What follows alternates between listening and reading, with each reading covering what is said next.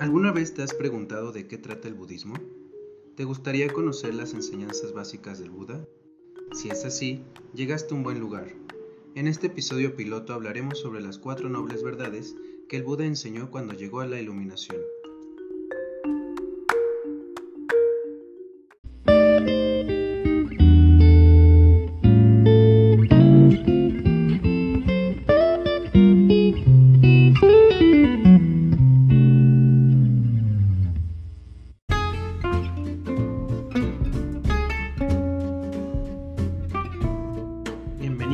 Singabyte, el podcast sobre budismo en habla hispana. Yo soy Alan León y comenzamos. Pero antes de comenzar, ¿quién fue el Buda? Antes de ser el Buda, nuestro héroe espiritual se llamaba Siddhartha Gautama. Nació en la India hace más de 2500 años, en el seno de una familia rica y acomodada.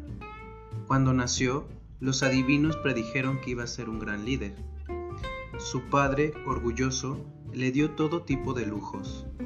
Lo estableció en las disciplinas aristocráticas con el solo fin de prepararlo para su herencia. Sin embargo, un día, Siddhartha se hartó del lujo y las posesiones materiales. Tuvo reflexiones profundas y se dio cuenta que todo lo que existía a su alrededor algún día iba a desaparecer.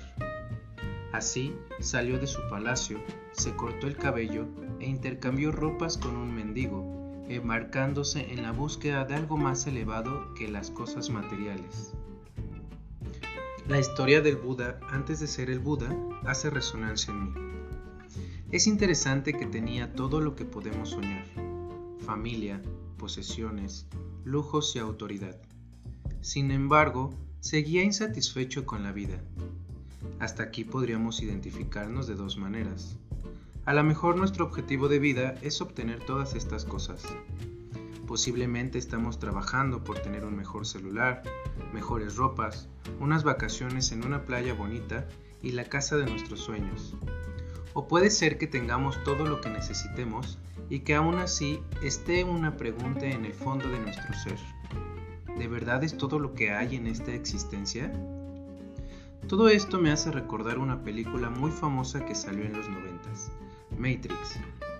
En esa película, el protagonista intuía que había algo más allá de su forma normal de vivir. No sabía muy bien qué era, pero lo sabía.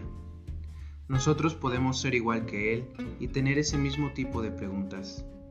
Posiblemente no sea algo que nos despierta a medianoche, sino ser algo más sutil, una especie de incomodidad, una clase de tedio. A la búsqueda del progreso material el Buda le llamó la búsqueda innoble.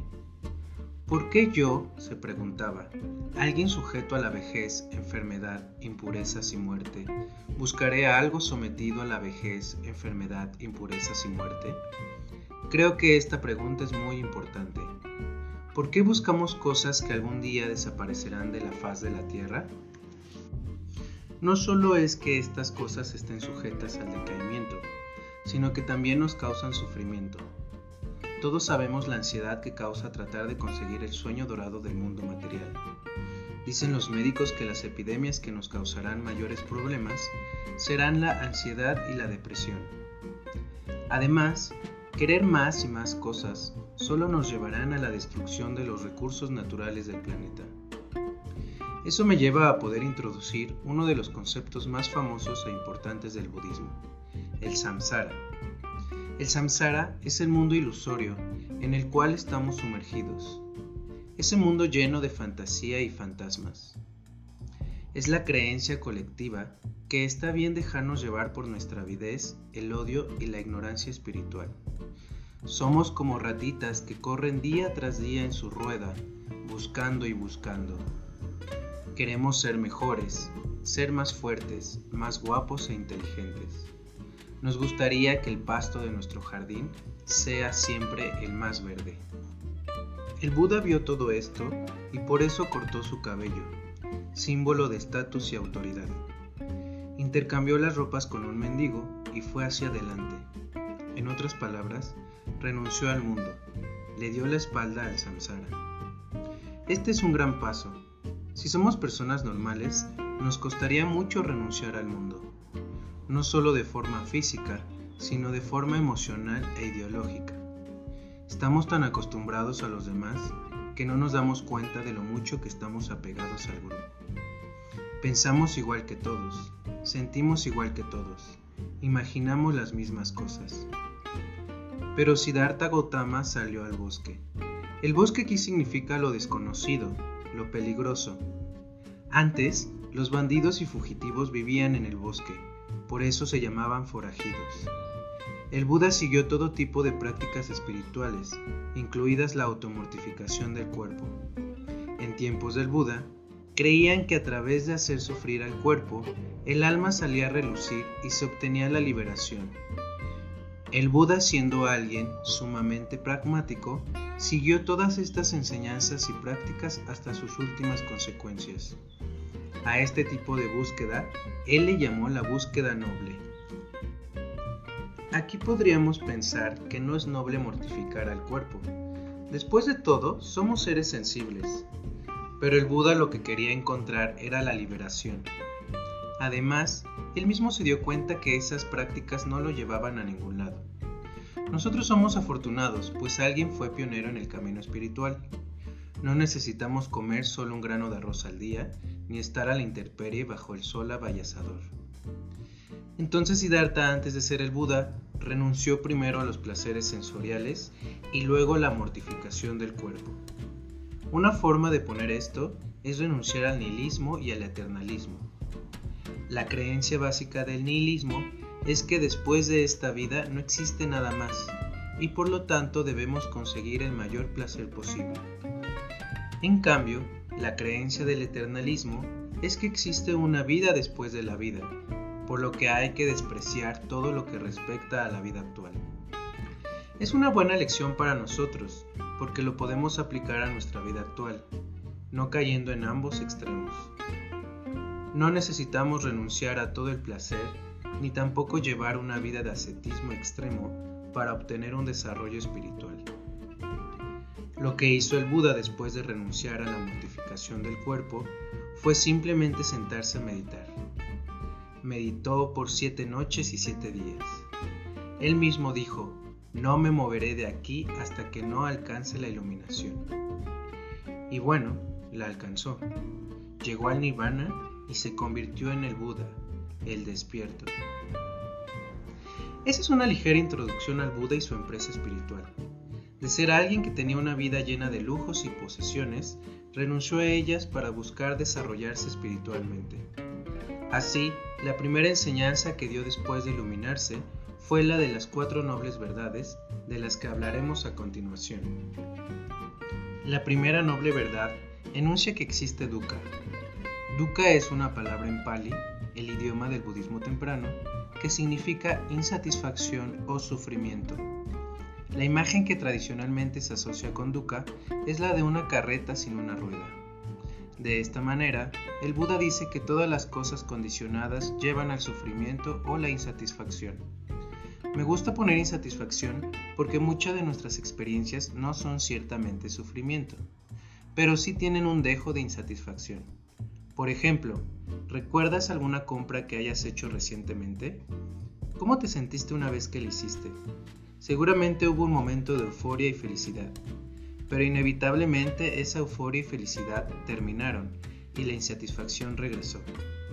Llegaste al momento inicial antes de realizar la compra. Si no me crees, haz la prueba. Vete a comprar algo lindo y nota cómo te sientes. Aquí la tradición budista menciona tres tipos de dukkha.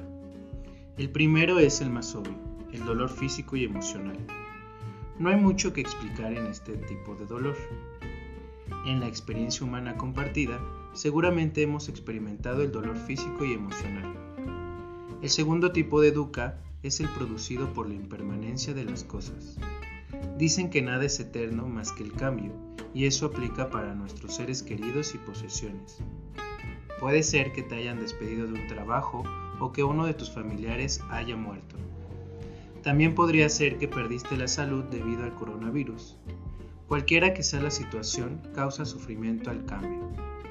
Por último, el Buda hablaba del sufrimiento existencial. Es ese sufrimiento del que hablábamos al principio del podcast. es el vacío existencial que nos provoca la vida rutinaria. Esta es la primera verdad y el Buda decía que existe dukkha. La segunda noble verdad habla sobre el origen del sufrimiento, tanja. Tanja es una palabra en pali que significa sed vehemente. Es la avidez que no tiene límite. De acuerdo con el budismo, nuestra avidez puede estar relacionada con los objetos de los sentidos. Deseamos formas visuales, olores agradables, sabores deliciosos, texturas y sonidos armoniosos, pero también fantaseamos y nos aferramos a ideas y puntos de vista. Según el Buda, todos los puntos de vista y filosofías provienen de la avidez. Seguramente todos hemos experimentado la avidez en nuestras vidas, y esa es la causa del sufrimiento. Si te fijas, estas dos verdades esquematizan al samsara, pero las siguientes dos nobles verdades se relacionan con el camino y la meta espiritual. El Buda en su tercera noble verdad enuncia que existe el cese del sufrimiento y ese es el nirvana. El nirvana es el cese del sufrimiento. Por último, el Buda nos dice que existe el sendero que lleva al nirvana y ese es el camino óctuple del cual hablaremos en los próximos capítulos. Si resumimos el sendero, podemos ver que se divide en ética, meditación y sabiduría contemplativa. Estas tres grandes fases del sendero espiritual nos llevan al despertar. Pues bien, ese es el Dharma o la enseñanza del Buda, y las cuatro nobles verdades son la enseñanza fundamental de la cual parte todo el budismo.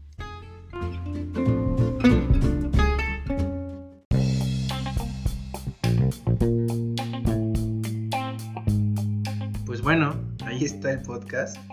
Eh, quiero decir que este podcast surge de una curiosidad por hacer este tipo de medios digitales y también por un genuino interés de compartir un poco el Dharma y las enseñanzas del Buda. Espero les haya gustado y quiero agradecer mucho a la Orden Budista Triratna, a mi maestro Sangha Rakshita y a mis amigos espirituales por todo lo que me han enseñado durante este trayecto. Y hasta la próxima.